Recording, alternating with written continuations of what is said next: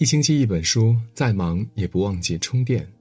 我是安东尼，今天我们要分享的是二零二三新三观论。什么是三观？三观就是人生的刻度，年龄观决定你生命的宽度，健康观决定你生命的长度，金钱观回答你生命的质量。人生下半场，三观比五官更重要。一年龄观，心若不老，无惧时光。年龄只是一个数字，不是时间给你设的限制。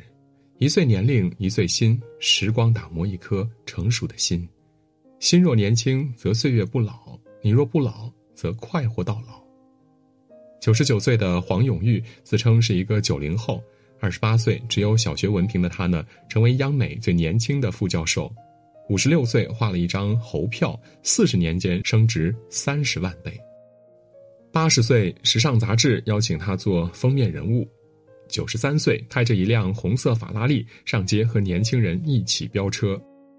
刚过完九十九岁生日，今年黄老的新目标是为百岁画展创作一百张新画。讨论起自己的身后事，黄永玉戏称打算死前给自己开追悼会。他说。趁自己没死，听听大家怎么夸我。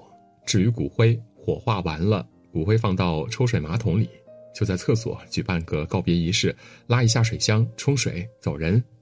生前我玩的很开心，死后呢，大家玩一会儿我好了。人老了，不在年龄，而在心境；人老了，不在身体，而在心灵。常保一颗赤子之心。老人不要老而不化，不要老气横秋，要老而有用，老而有趣，老而有才。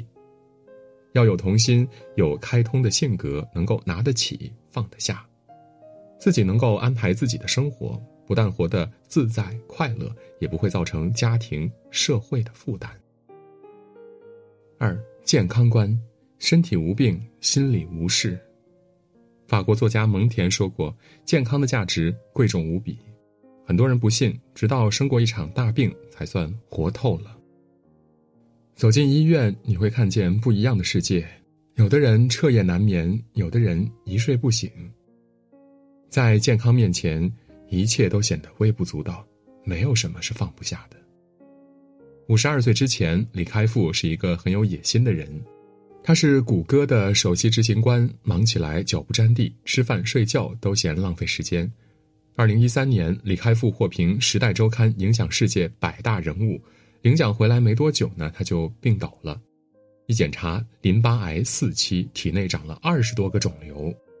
著名主持人罗京也曾不幸罹患这种病，去世时不过四十八岁。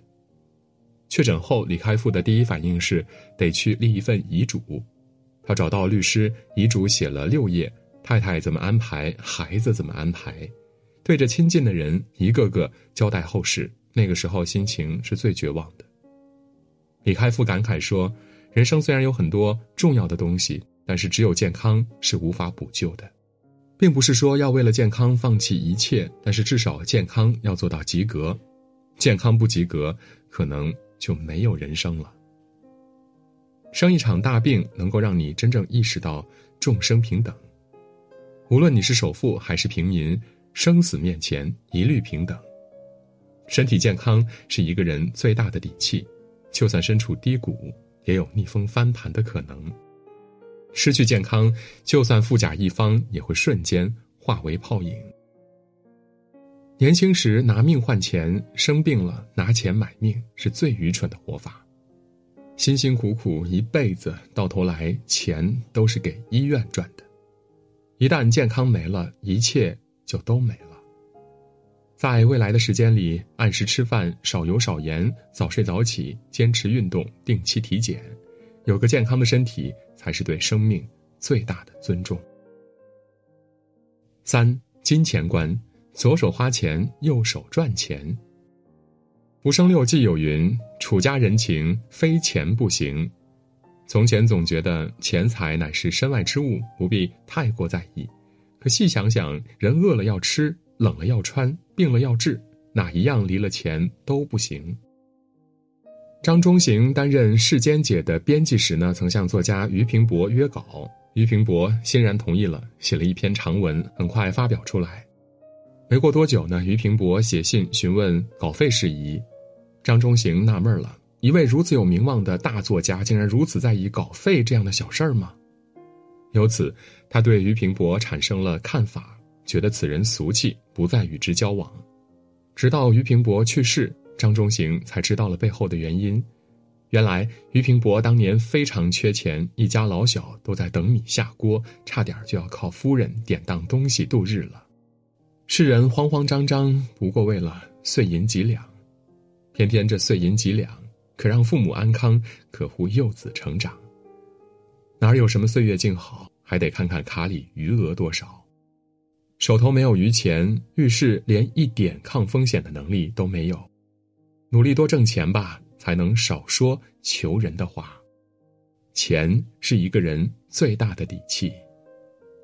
点亮再看吧，与大家共勉。